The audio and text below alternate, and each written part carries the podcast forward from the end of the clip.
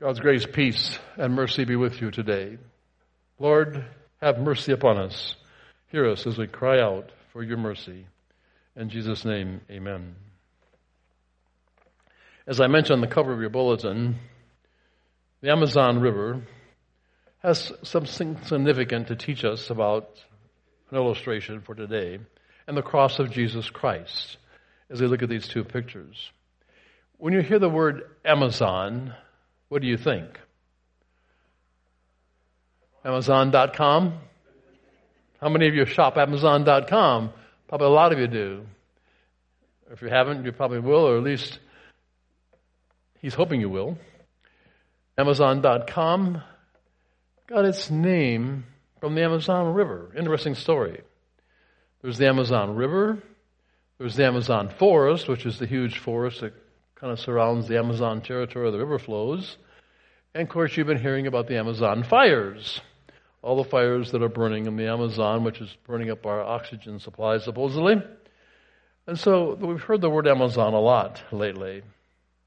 But it's interesting that Amazon.com, Jeff Bezos, the founder, started out with $10,000 and said he was going to sell books online and hoped to be able to sell all kinds of other products eventually. He took that 10,000 and turned it over to a trillion dollar operation in 25 years. Amazing. He got his image from the Amazon River. And that's why he calls it Amazon.com. Because you see, the Amazon River is a magnificent river. It carries more water than any other river in the world. It's the second longest river in the world, 4,000 miles.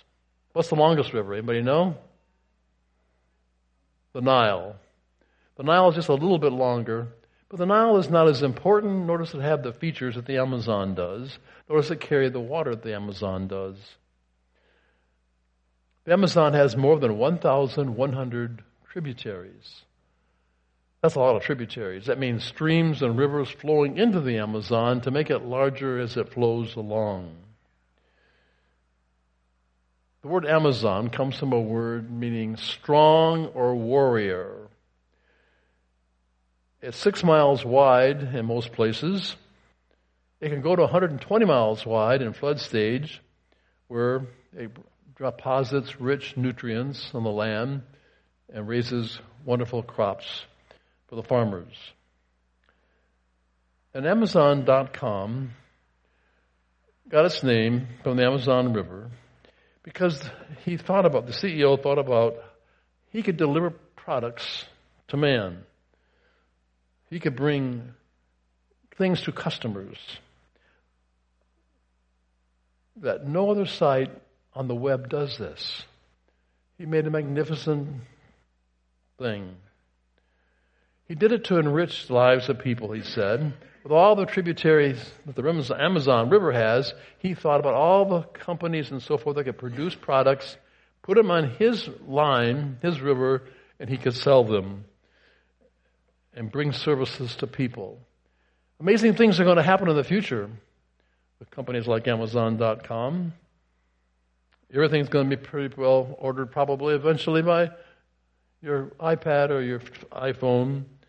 It's going to be delivered to you by probably a drone dropping it off on your front porch. An example is our water filter in our refrigerator filled up and the red light went on a couple weeks ago. And we normally go down to the appliance store where we bought the refrigerator and get a water filter. But we went down there to get one and they said, oh, we don't sell them anymore. That refrigerator is too old, but you can go get it at Amazon.com. Sure enough, we looked up Amazon.com and there was our water filter. We ordered it in a couple of days. It was on our in our mail. God's mercy is like that Amazon River. Mercy flows, as the picture shows us, from Jesus Christ at the cross. Mercy flows to us, to the world. This is how God deals with you, with mercy. It's His mercy that you must have in order to survive. Mercy has many tributaries flowing into it, just like the Amazon River has tributaries flowing into it.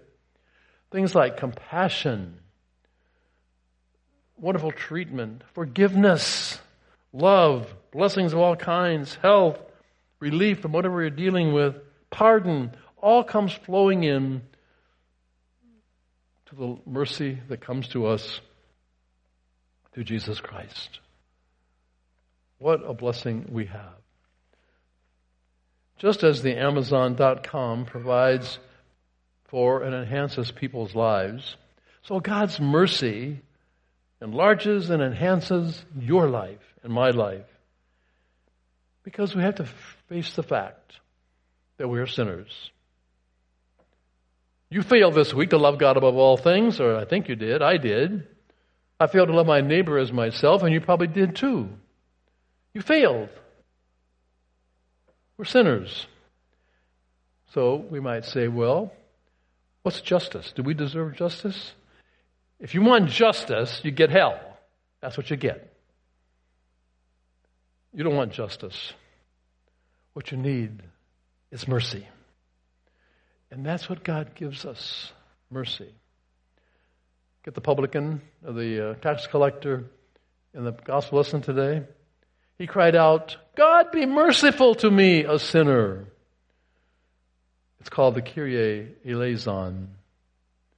We sang that today in the liturgy a few minutes ago. Lord have mercy, Christ have mercy, Lord have mercy. That's the Kyrie. It says right there in your worship folder. The Kyrie, Lord, eleison, have mercy. Without this prayer, Christianity would be a philosophy, a history, or simply a code that would do you no good. David in the psalm said, God be merciful to me. I have sinned against you. That's what David had to cry out for mercy. Our cry, too, is the Kyrie. Lord, have mercy on me. Christ, have mercy on me. Lord, have mercy on me. Without that cry, you and I would have no hope. And has to come from the heart. A cry of desperate need. I have a desperate need for God's mercy. And when I cry out to God, the good news is He will not despise that cry. He will give the answer to me, is mercy. Because you see, mercy, though, is not what we deserve. There's a story of the mother who was pleading with Napoleon, the great emperor, years ago, to spare her son that was condemned. Her con- son was condemned to die. And she asked Napoleon to spare her son. And Napoleon replied back to the mother, Justice demands his life. But, sir, sobbed the mother, not justice, but mercy. Napoleon said back, He does not deserve mercy. But, sir, she said, if he doesn't, if he doesn't deserve it, it would not be mercy. If he deserves it, it would not be mercy. Ah, yes, how true, said Napoleon. I will give mercy. Ah, yes, Jesus says, I will give you mercy. You see, the Father in heaven looks down upon us and sees our sin.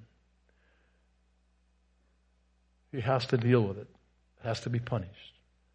And so he sent his son Jesus to take that punishment, to die on the cross pour out his blood for you and me, that we might have salvation, forgiveness.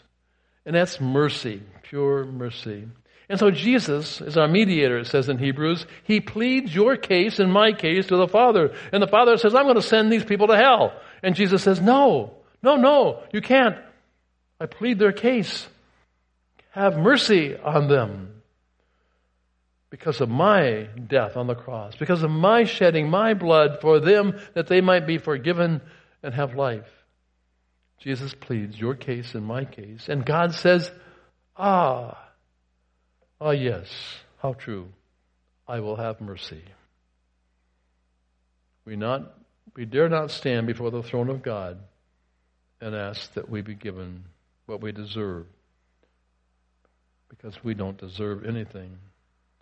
Our cry has to be, Lord, be merciful to me. And then the miracle. The miracle of mercy is yours and mine. You see, God's heart is a heart of love, a heart of mercy, a heart of forgiveness.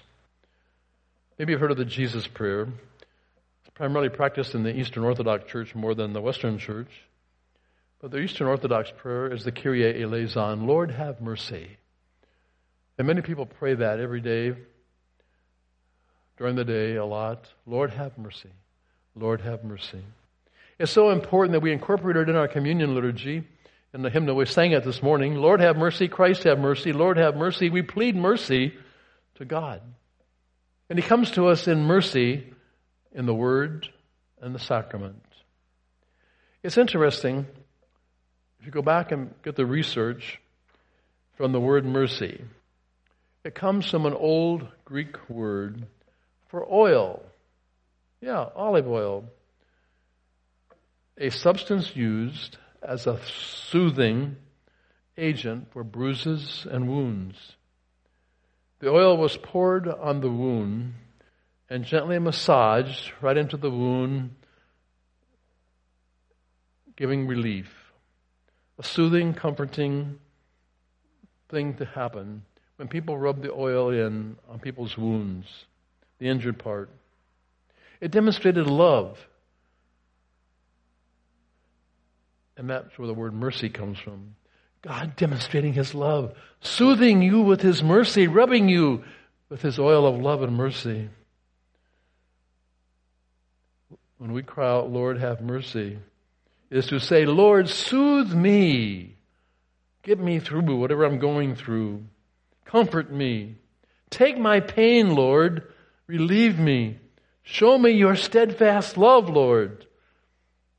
That's the cry of mercy got an interesting, rich meaning in the past. God wants to soothe you.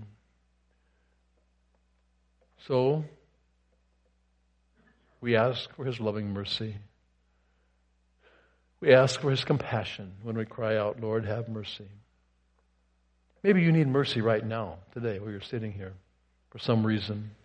Maybe you've got a pain, a hurt, a sickness, a broken relationship with somebody financial crisis, something going on in your life, you can cry out for mercy today.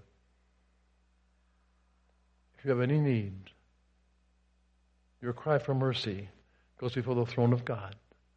And God hears that cry. And He rubs and soothes you with mercy when you truly cry out for it. You see, Jesus on the cross is our source of mercy. The Amazon River is a great river and many tributaries and many blessings. Amazon.com is a blessing for people that want to order stuff and stay at home and wait. But think what mercy you have here today.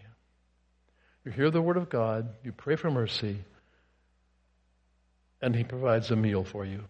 Think of this millions of people throughout the world today are taking the body and blood of Jesus. That's a miracle. How can that be? It's a miracle.